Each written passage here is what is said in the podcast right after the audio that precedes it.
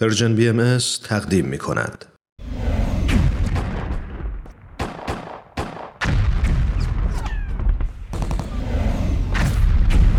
معماران صلح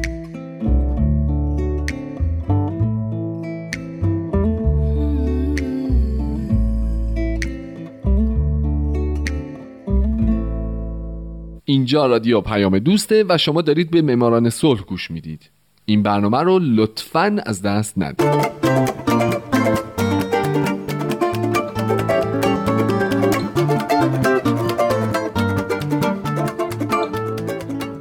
سلام به شما. به معماران صلح خوش اومدید. من در این برنامه سعی می کنم به زنان و مردان و شرکت ها و مؤسساتی بپردازم که به خاطر فعالیت هاشون به نوبل صلح دست پیدا کردن. کسانی که یا تمام زندگیشون رو وقف صلح کردن یا در مقطعی از زمان کاری کردند که دنیا برای ما جای بهتر و امتری بشه. من هومن عبدی هستم. از شما دعوت می کنم که به معماران صلح شماره 19 گوش بدید.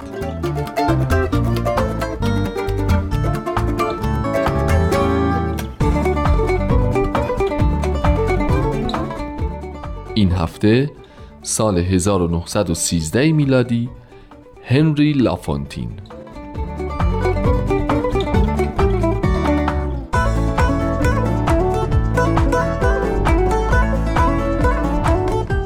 هنری لافونتین بلژیکی در تاریخ 22 آوریل 1854 در بروکسل متولد شد و در 14 می 1943 در همین شهر درگذشت. او رئیس دفتر دائمی بینالمللی صلح و عضو پارلمان بلژیک بود و همچنین به عنوان یک نویسنده و کتابشناسی معروف و مشهور شناخته می‌شد. اما او اونقدر در کار خودش به عنوان رئیس دفتر دائمی بینالمللی صلح خوب عمل کرد که کمیسیون نروژی نوبل مجبور شد اسم او رو در سال 1913 به عنوان برنده نوبل صلح اعلام بکنه. ضمنا هنری لافونتین یه عنوان دیگه هم داره. آخرین برنده نوبل صلح قبل از جنگ جهانی اول.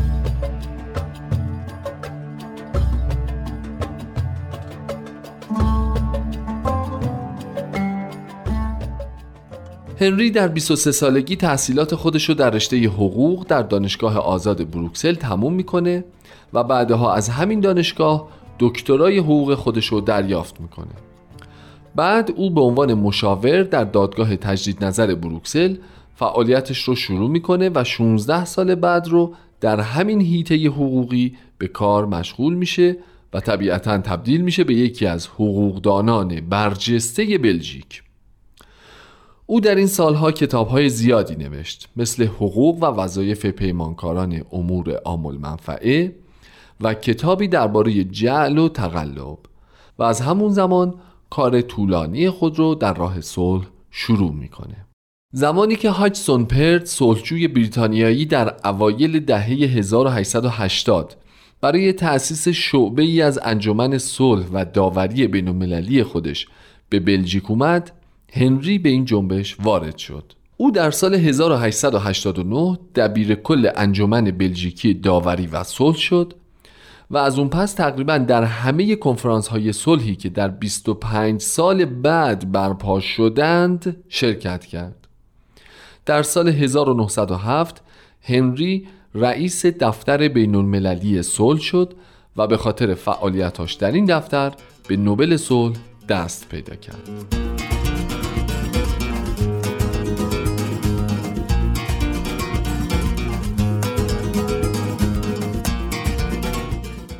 معتقد بود به اصلاحات. پس فکر کرد که از طریق سیاست می‌تونه بیشتر به جامعش خدمت بکنه. او یک سوسیالیست بود. پس شروع کرد در نشست های مختلف به سخنرانی کردن و گسترش عقاید خود در جامعه اون زمان بلژیک. بعد روزنامه ای تأسیس کرد که مختص سوسیالیست ها بود به نام لا جاستیس همین سخنرانی ها او رو اونقدر به شهرت رسوند که تونست به مجلس سنای بلژیک برسه و از سال 1895 تا 1936 در مجلس باقی موند. در این چهل و یک سالی که اون عضو مجلس بود چهل و یک سال او سیزده سال دبیر مجلس بود چهارده سال نایب رئیس. از کارهایی که هنری در مجلس انجام داد میشه به اصلاح تحصیلات ابتدایی بازرسی از معادن حمایت از تصویب روز کاری هشت ساعته و هفته کاری چل ساعته نام برد. همچنین هنری با اقدامات خودش باعث شد دولت بلژیک به عنوان داور در بعضی از جنگ های اون زمان حکمیت کنه. معاهده حکمیت اجباری بین کشورش و ایتالیا رو تصویب کرد باعث تشکیل اتحادیه اقتصادی با لوکزامبورگ شد و انواع و اقسام لایحه ارائه داد برای خلع سلاح و حل و فصل اختلافات بین المللی به غیر از این اقدامات لافونتین در مجلس وقتی او بعد از انتخابش به قول خودمون تو مجلس جا افتاد به عضویت اتحادیه بین مجلسی رسید. این اتحادیه برای هنری مرحله بدوی و جنینی پارلمانی جهانی و زمین ساز رسیدن به دولتی جهانی بود. او در این اتحادیه خیلی سریع به مدارج بالا رسید از جمله به ریاست کمیته قضایی عضویت در دو کمیسیون مهم این اتحادیه که یکی بر روی آماده سازی مدلی از پارلمان جهانی کار می‌کرد و دیگری بر روی تهیه پیشنویس مدلی از معاهده داوری بین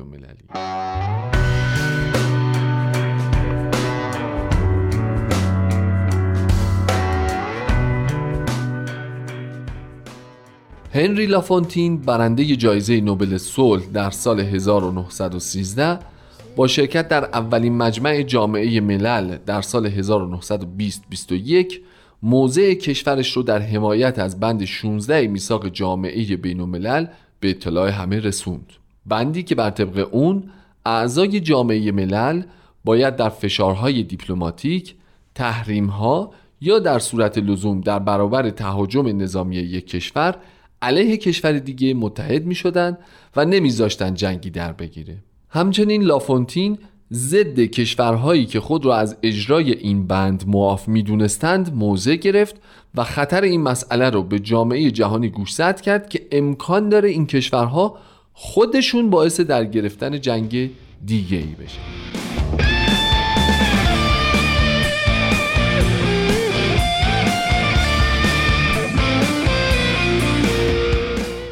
اما وجهه دیگه شخصیت هنری تلاش های ادبی او بود که اتفاقا اکثر این تلاش ها یا موازی بود با فعالیتاش در جنبش صلح یا در خدمت عقیده اینترناسیونالیسم او بود.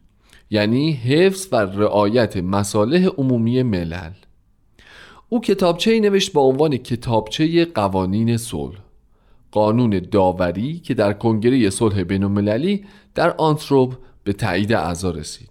همچنین تاریخچه مستند داوری های بین المللی بین سالهای 1794 تا 1900 رو نوشت و در این کتاب 368 سند داوری بین المللی از جمله احکام دعاوی، توافقنامه ها و نامه های اجرایی رو گردآوری کرد.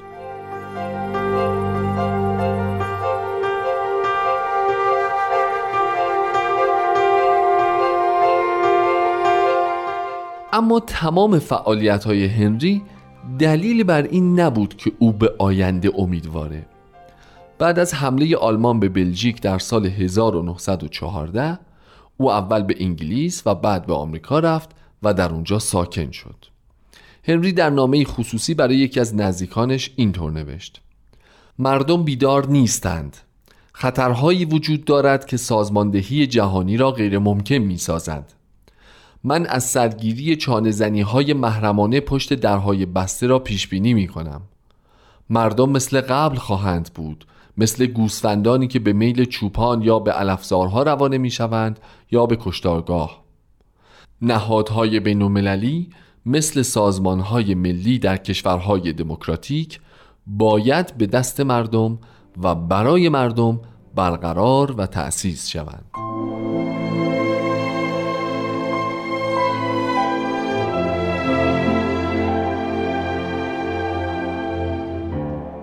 دوستای عزیز لافونتین در سال 1907 اتحادیه ای رو تأسیس کرد با نام اتحادیه مجامع بین و خودش شد دبیر کل این اتحادیه.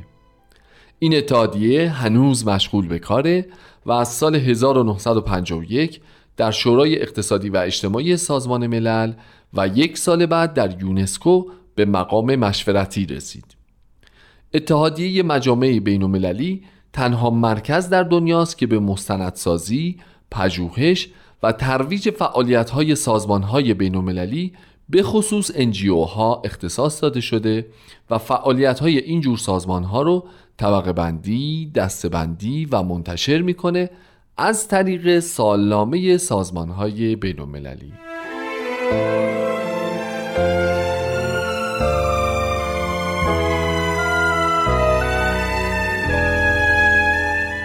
ماشاءالله این آقای لافونتین اونقدر کار تو زندگیش کرده که نمی‌دونم به کدومش بپردازم. او معلم و استاد دانشگاه بوده از سال 1893 تا 1940 فعال حقوق زنان بوده و به عنوان اصلاح طلبی مشتاق سخنرانی های خیلی زیادی رو در این زمینه انجام داده و از سال 1878 در مدرسه فنی زنان بلژیک به عنوان دبیر کل مشغول به کار بوده. هنری کوهنورد هم بوده و حتی یک کتاب در این باره نوشته با عنوان کتاب شناسی بینالمللی آلپینیسم. مترجم بوده و اپراهای واگنر رو هم ترجمه کرده. مقاله نویس بوده و حتی در زمینه هنر کلاس های آموزشی برای بزرگسالان راه اندازی کرده با عنوان جنبش های مدرن در هنر. حتی هنری در جوانی شعر هم می‌گفته و کتاب شعری هم منتشر کرده. بابا هزار ماشاءالله. بالاخره هم در آخر عمر نگران از دنیا رفت. چرا؟ چون که در سال 1943 دوباره شاهد هجوم به زادگاهش بلژیک بود. اما عمرش کفاف نداد و نتونست آزادی کشورش رو ببینه.